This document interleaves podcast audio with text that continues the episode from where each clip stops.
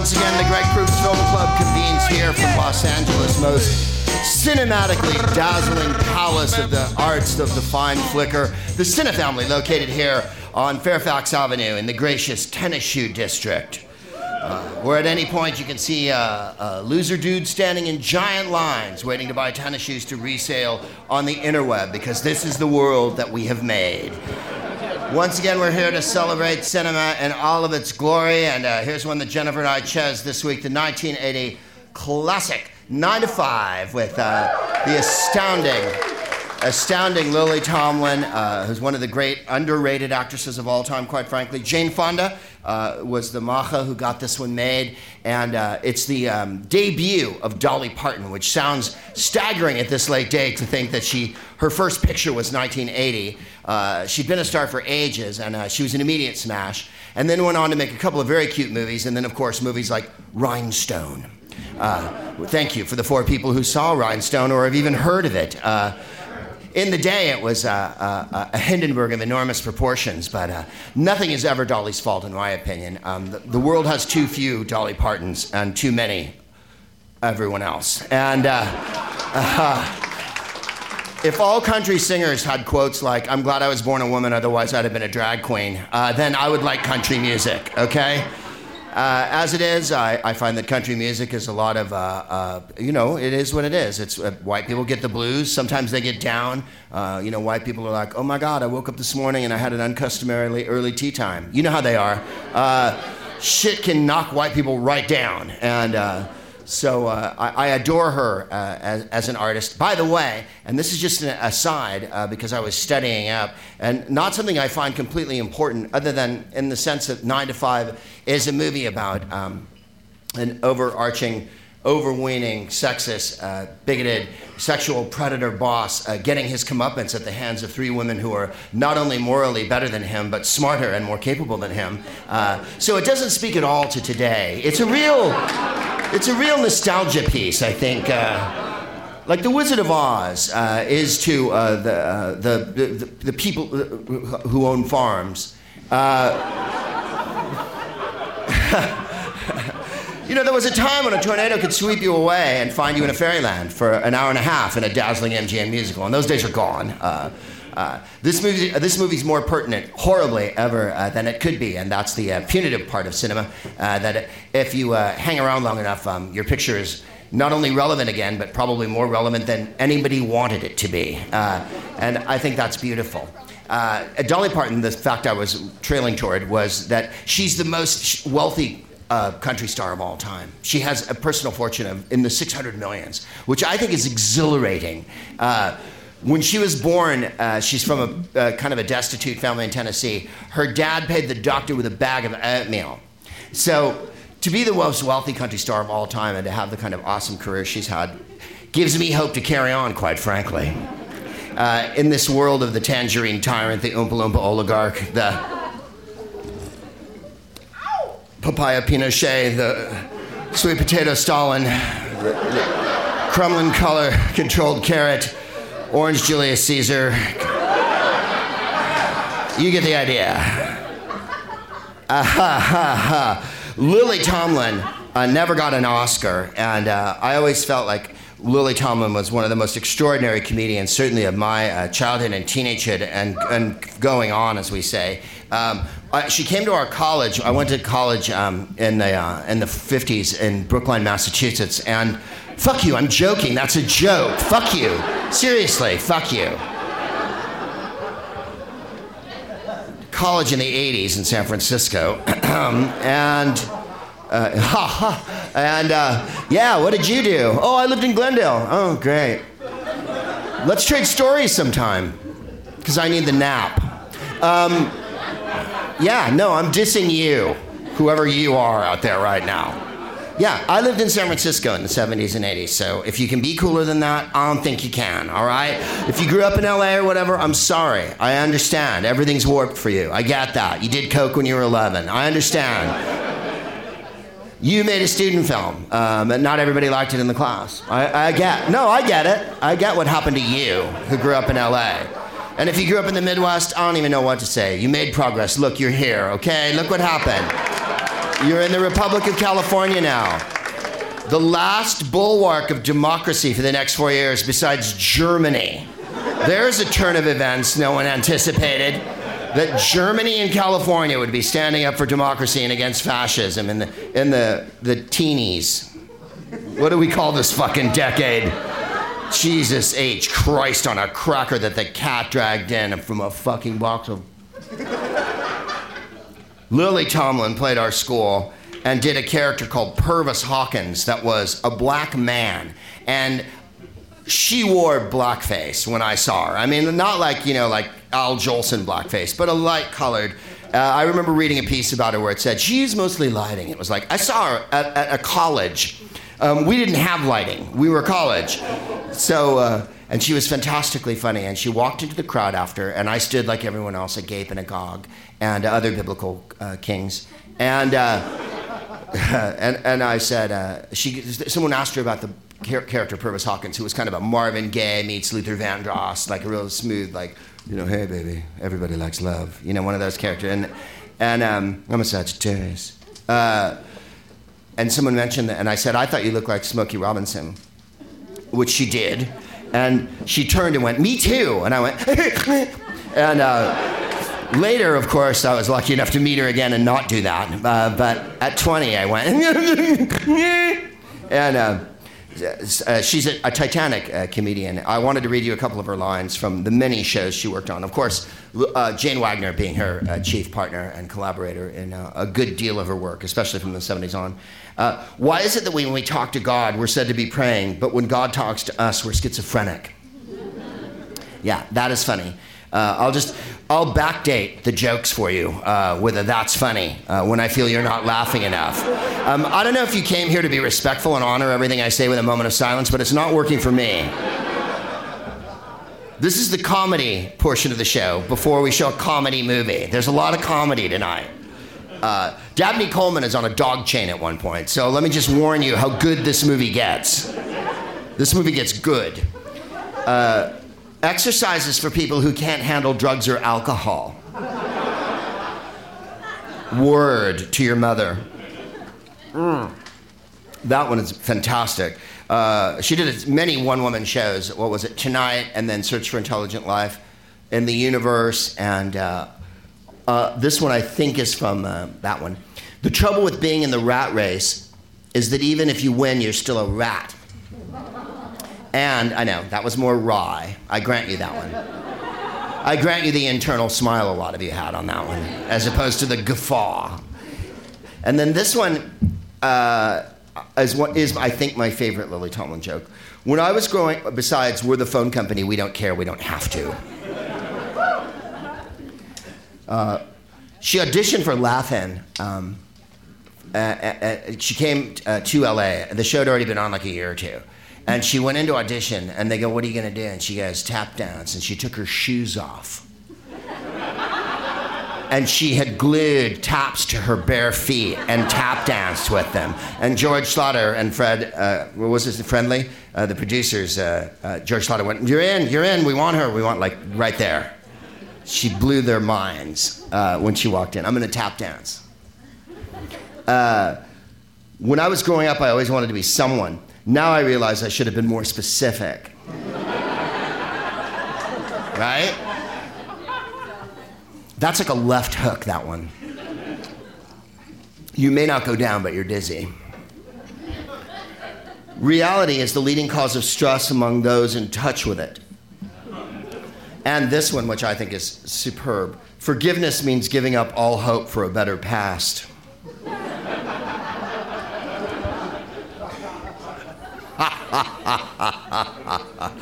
I say forgive everyone and forget nothing. Thank you. That was an excellent response. Someone went, yeah. Almost a cartoon gang, yeah. Yeah. I say we go there tonight and knock over all the trash cans. Yeah. Easy, dirt face. I want to go. We're getting into Top Cat here. this shit got real and a big fucking deal. That's what happened.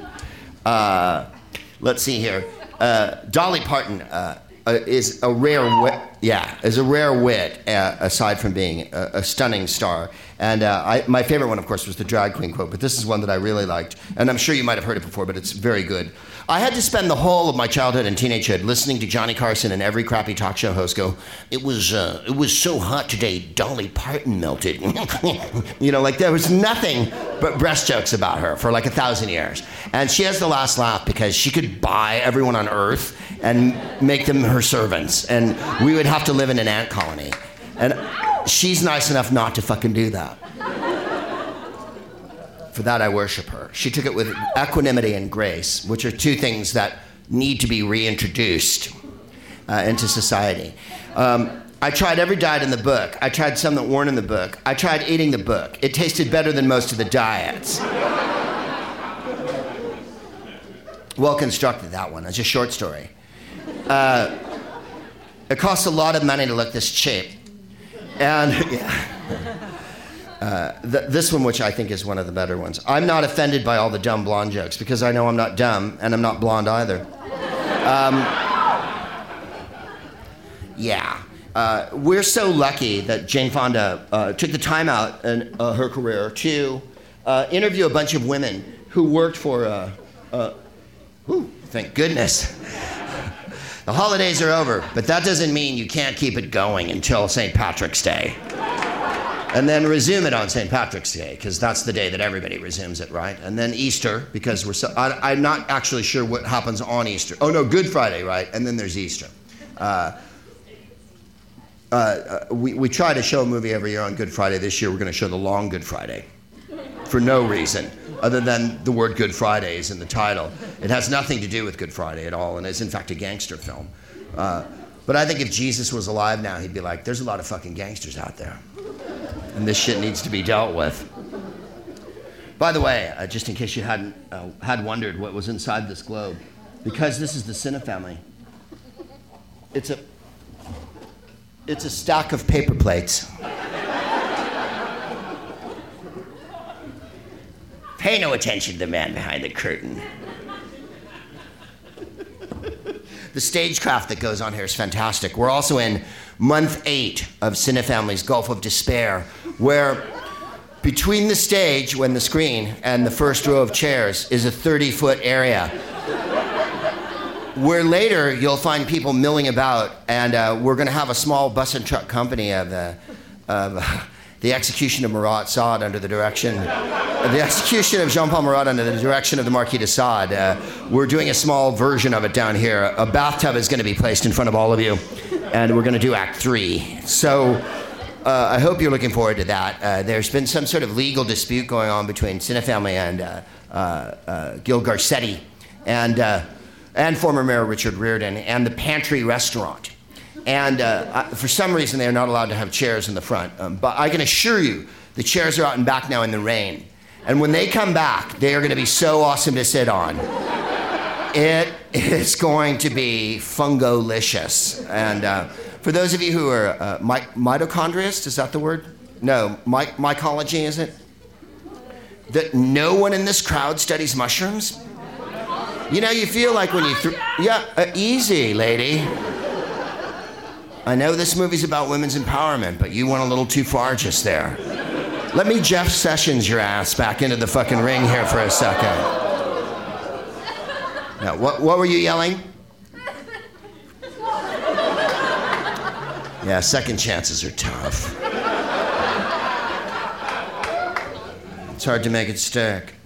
Mycologists. Uh, yes, I believe that's what you're yelling. It's mycology. Uh, there's going to be. A, Timing is the essence of a conversation. Yelling out randomly, I think you'll find, ruins the flow of comedy. Although it adds to it in a certain way, because we all had a good laugh. Someone just did a, a, Celeste Holm laugh back there a minute ago.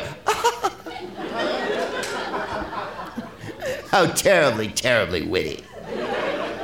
A little Myrna Loy laugh with your nose all pinched. Uh, what am I looking at? Oh, Well, it occurs to me uh, that this movie is more important than it could ever be in a thousand different ways. Um, I won't go into the plot or anything, but we've discussed it ever so briefly. Um, it, uh, this is what happened today, ladies and gentlemen. First of all, our dignified, uh, articulate, uh, judicious, calm, responsible adult president um, had a farewell address, and uh, and his lovely uh, and talented, um, unbelievably principled wife was there as well, and uh, they. Uh, I don't remember ever watching a presidential farewell address before. I've read about them. I've read about you know uh, uh Washington's whatnot, whomever. But really, did you watch? Did Bush give one? I don't remember W. Uh, all right, so long. Uh, gotta go. Gotta go. Gotta go. Gotta go. Laura, Laura, Laura. Where's? Oh shit! This one open. Shit! This one open. I don't remember Dick Cheney giving a farewell address. I just remember a, a puff of smoke and flames, and then uh, Billie Burke went, "Oh, what a smell of sulfur!" when he disappeared back into the bowels of the earth, into the torture chamber that he lives in, where his balls are in an Antonin Scalia ring of punishment.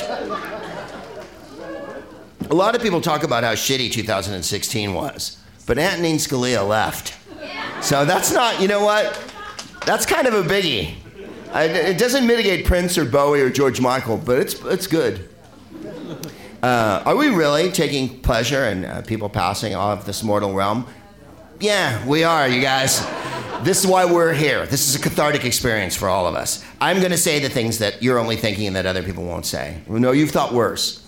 Um, what happened today? Uh, I, I, don't remember watching uh, Bill Clinton give a farewell address. I don't think that he did. Uh, Nixon gave the "I'm not a crook" uh, speech on TV. I remember watching that. Uh, uh, uh, Ford, uh, I don't remember Ford doing any. Well, bye. You know, nothing, right? And Reagan was, uh, I don't know if you've ever seen The Thing from Another World by Howard Hawks.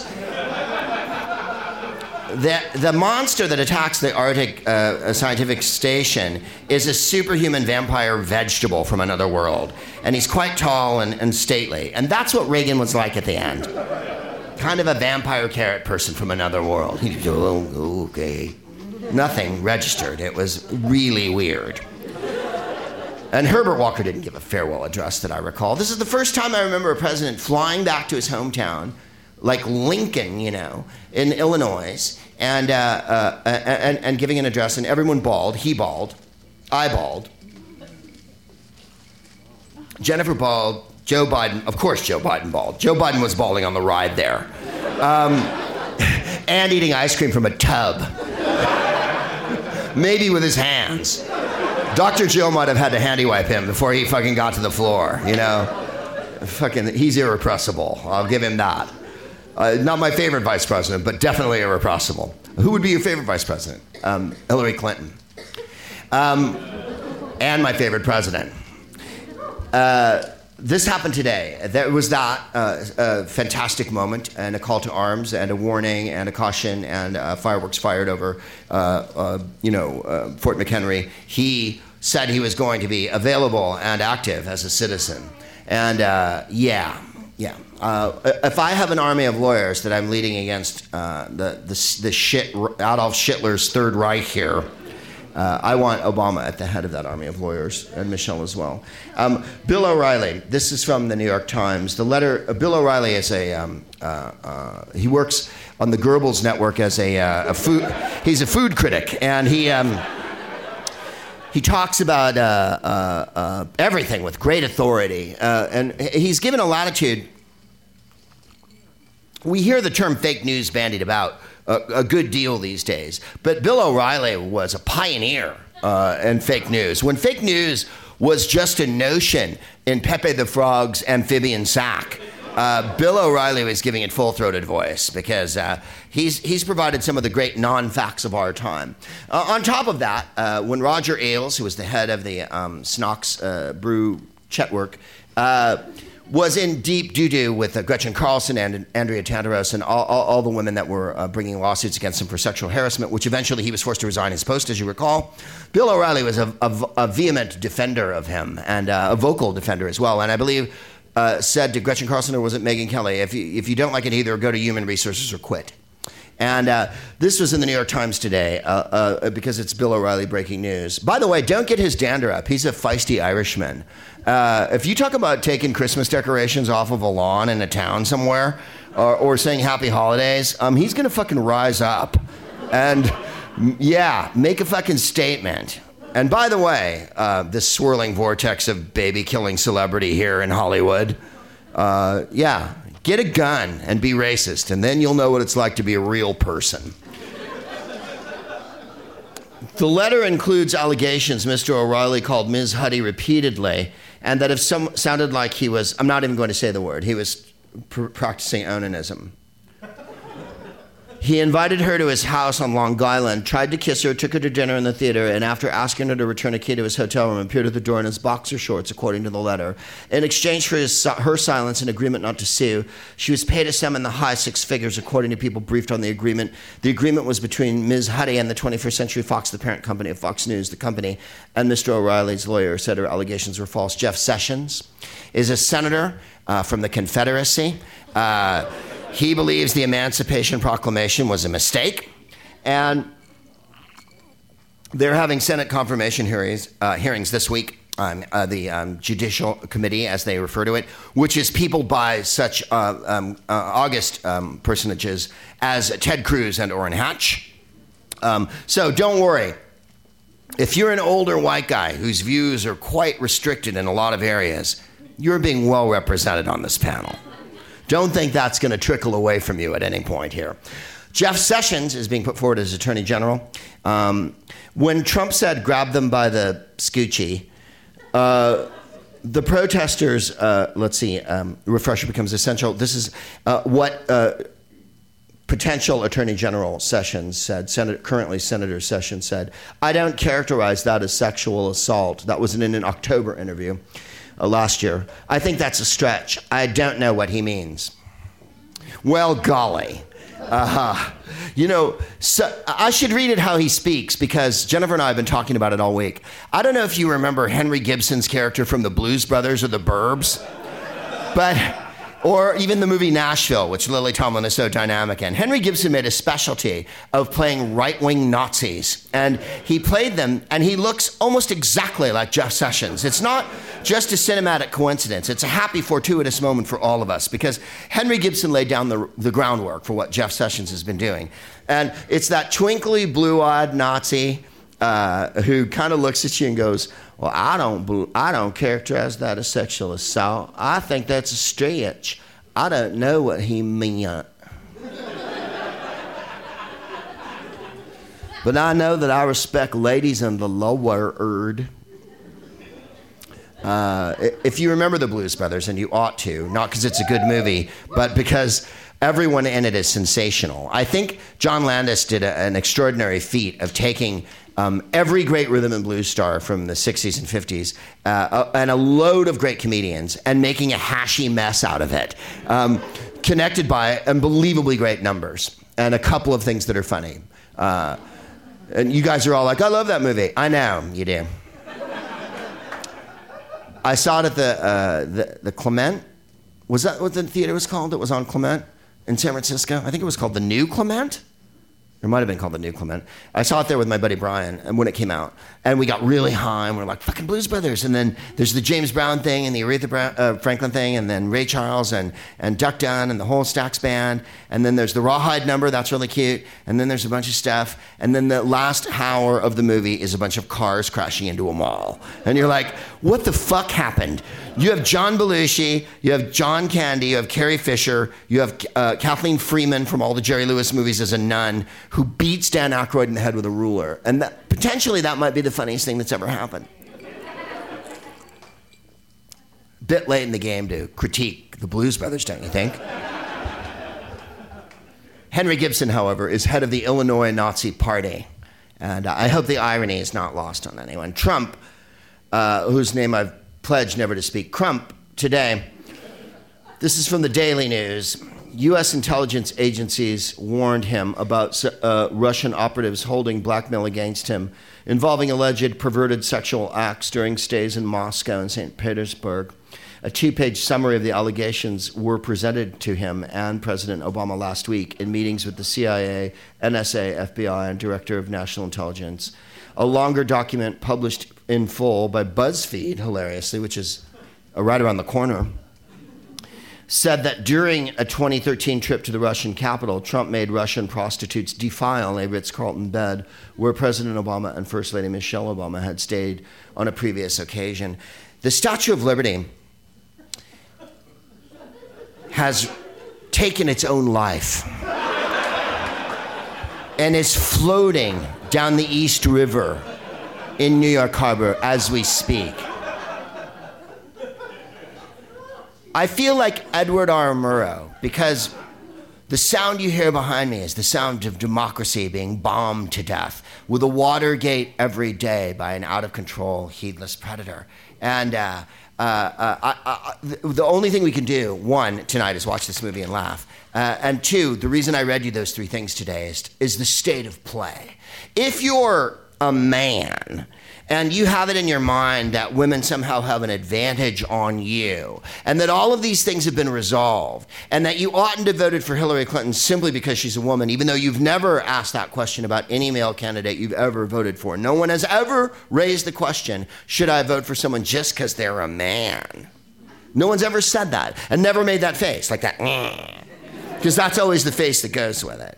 Um, if you were ever privy to a bunch of people yelling, lock her up, or uh, burn the witch. Uh, or things like that. And you feel that um, uh, we're in a post feminist era that you don't need to participate in. Hmm, I wonder. Might you wake up and, as Roxette once urged, join the joyride? Hello, you fool. I love you. Um, what needs to happen now uh, is for every man within the sound of my voice, both in this room and in the 17 to 25 people that listen to this podcast biannually.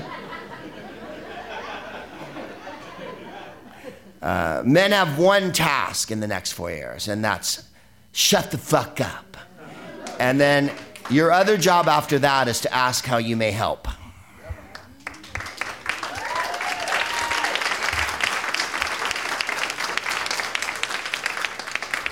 Colin Higgins made this movie. He passed away of AIDS, so in my mind, he was a martyr.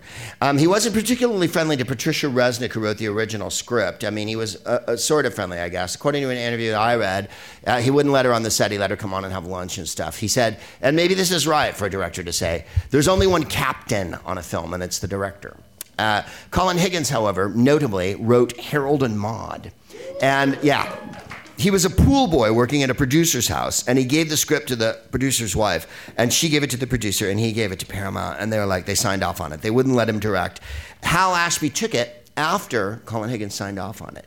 Um, this really is his finest work because his other movies, Foul Play, and uh, uh, let's see here, uh, Best Little Whorehouse, which he did with Dolly Parton as well. Uh, right, so Colin Higgins uh, directed this. Patricia Resnick wrote it. Um, uh, she also wrote the musical of Nine to Five with Dolly Parton, and uh, uh, this is a, this is a review uh, from 1980 by Vincent Canby of the New York Times, the very last line of the review. I read his review and I read Roger Ebert's review. I read a bunch of reviews of the movie from then, all of which called it a feminist comedy. And Roger Ebert had a jaw dropping erection over Dolly Parton in the movie. I, am I'm, I'm not even reading it to you tonight because it's so salacious. I, I might as well read Fanny Hill or, or D.H. Lawrence in a low intoning voice. You know what I mean? Because it was some sick shit. There's something called acting, but it's not just acting, it's a life force. I'm not kidding. It's a life force. Roger Ebert said Dolly Parton possessed a life force. I think we know what that means. Wow. Vincent Canby, who is uh, quite a good critic, uh, wrote this There's some sort of lesson to be learned. When white guys lay down the law, don't they just lay it down? Uh, not since Hammurabi's tablets, not since Aximandr's laws, not since blacksmith's fundamentals were poured over by firelight by a poor lawyer in Springfield. Have I heard an equivocal, false equivalent sentence at the end of a review of a highly successful comedy, by the way. This movie made more money than any movie the year it came out, except for The Empire Strikes Fucking Back, which made a gajillion dollars. There's no, Lucas dollars are different than regular dollars.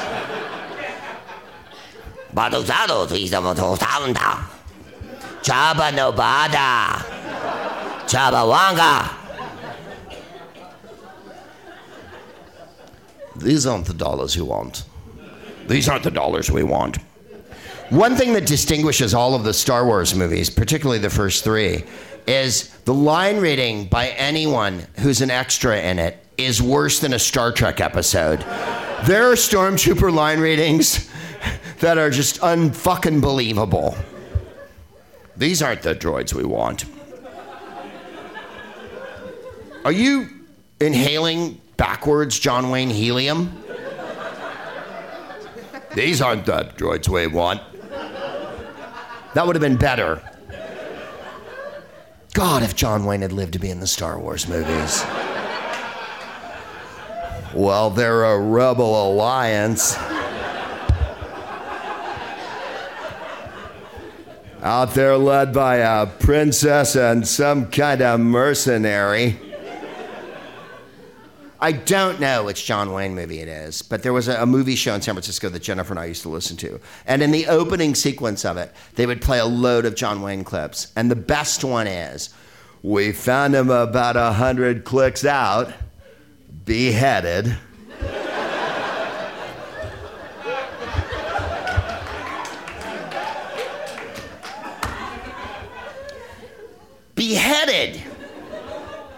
I know. I know John Wayne was a fascist, and I know you're a fascist. Thank you. But god damn it if he'd only been in them. My only complaint about the Star Wars series is that Christopher Lee was made to wait till the second set before they put him in. Peter Cushing's in the first one and has the best line in the entire movie. Carrie Fisher, God rest her soul, and everything's about Carrie Fisher, uh, said, uh, uh, why aren't you doing a tribute to her? I did one on my regular, my other, uh, my regular, because this is an irregular rebel activity that only takes place under the cover of darkness in a, in a darkened cinema with people gathered. Uh, my, my other podcast, The Smartest Man in the World, we did give Carrie Fisher a lot of love. Uh, she was uh, sensational, as was Debbie Reynolds, her mother. irreplaceable, both of them. And also, imagine Debbie Reynolds was a star. Uh, she grew up in Glendale, for goodness sakes. Uh, Debbie Reynolds was a star as a teenager, and it wasn't her first picture, but it was a smash, Singing in the Rain. And then your daughter, as a teenager, makes Star Wars. There's really no getting your mind around how over envelopingly weird that is. Uh, both as a cultural phenomenon and uh, cinema as we know it, and jazz like that. Uh, Carrie Fisher mm, says, um, you promised me you wouldn't blow up my planet if I helped you. And Peter Cushing is Governor Tarkin. I can't do Peter Cushing's weight. Peter Cushing was a vegetarian, and every day at lunch he ate two, two, you know, like spoonfuls of nothing. Which is why in the movie Star Wars and through all of the Hammer Horror films, Peter Cushing has no weight between his eye sockets and his glottis. There is a barren, arid reptilian zone that's both sexy and off putting. Christopher Lee, utterly fuckable in every era. There's no question of that. 30s, 40s, 50s, 60s, 70s, 80s, his entire life. Every decade he lived, he was fuckable. And even in his 90s with the long hair when he it. Totally. Rise, rise, my legions, right? Fantastic, you know. But Peter Cushing and him were good friends. Which begs the question what was lunch like on the fucking set? I'm guessing a cup of tea, two spoonfuls of soup, and a bunch of cigarettes. Fags, right? That would be them. Oh, uh, well, I guess it's time to go back. Yes. So, Peter Cushing's line is Carrie Fisher, who's a, a, little overheated in the movie, and fantastically, and much by her own admission, has a British accent in the beginning of the movie and then later he is not British during any portion of the movie, but in the beginning of Star Wars goes, I, am a member of the Federation, and you're like, what? Why? What? Why are you Shirley Temple and Little Miss Marker? And then uh, she says, you wouldn't, you promised me you wouldn't blow my planet if I helped you. And Peter Cushing goes, you're far too trusting. if Christopher Lee could have been in the second and third movies and just came in and gone, yes.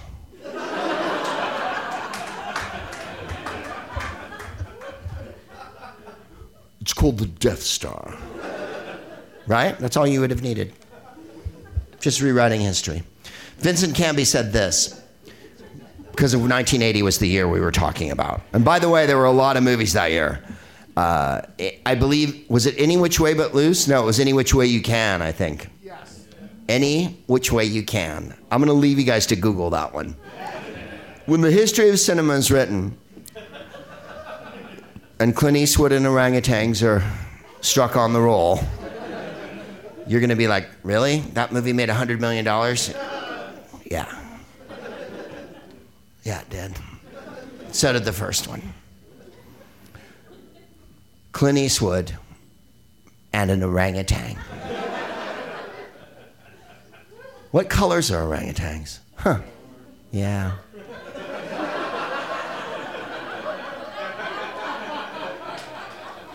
Do a little Sudoku, okay? Vincent Canby said, There's some sort of lesson to be learned. I'm going to pretend I know what his voice sounded like. Because of the tone of this first sentence, I'm going to read him as Morris the cat. There's some sort of lesson to be learned from the fact that the biggest laughs in 9 to 5, as well as in several other feminist comedies, depend on enthusiastic, unabashed sexism.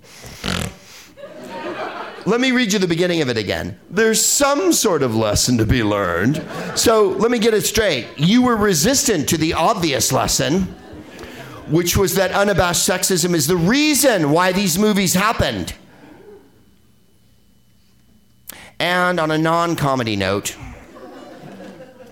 uh, in conclusion, and thank you for visiting tonight's lecture. Um, I just found that fantastic. That the reviews ran from, um, oh my God, if I don't get to be with Dolly Parton soon, I- am gonna uh, get with a box of jujubes, and and this is weird. And I don't, I can eat cilantro, but follow me on this. I'm not one of those people who can't eat cilantro. I know two people quite well who can't eat cilantro. And if cilantro is introduced, they throw a fucking shit fit. Let's be honest about it.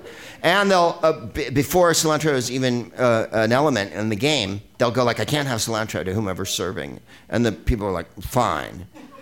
You know, we're at McDonald's. There's not like a cilantro, right? You know what I mean? We're Jack in the Box. There's not a cilantro taco. And, uh, uh, the, but, and, but, and I say, why? Why? Pourquoi? Pourquoi? Why the cilantro? And they go, or if you're listening in England, uh, what's it called there? Um, yeah, uh, coriander. Mm. Which is way more uh, Jane Marple, right? Coriander. It's like aubergine for eggplant. We say eggplant because we're egalitarian and we like to get our faces dirty and drive in trucks and shit, right? Because we're America, right? We like to shoot guns and oh fuck it, the bullet landed on someone. I didn't know that was gonna happen, right? Like but uh, uh, British people are like, uh, an aubergine? Mm-mm. It's not an eggplant. Aluminium. really? It's not even spelled aluminium. That's what's fucked up about you.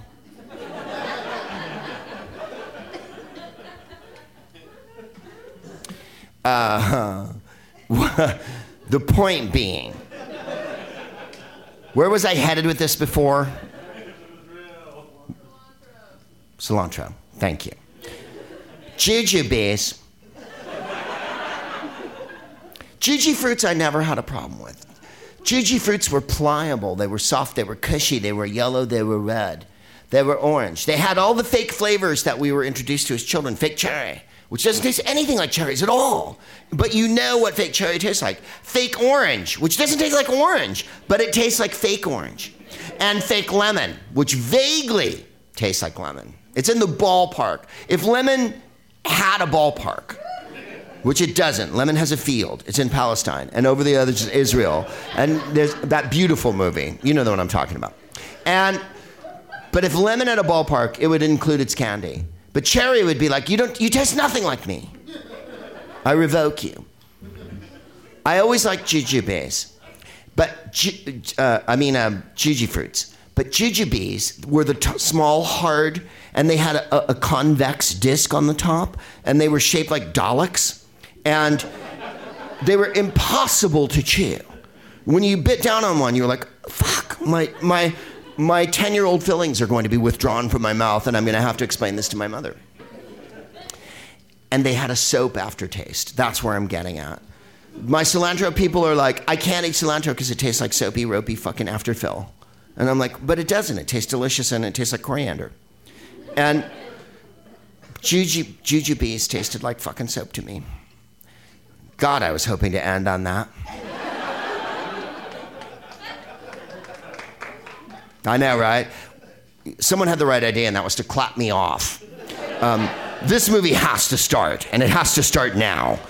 Uh, thank you for coming out tonight. I give you now the fantastic 1980 picture with Dolly Parton, Lily Tomlin, and Jane Fonda, 9 to 5.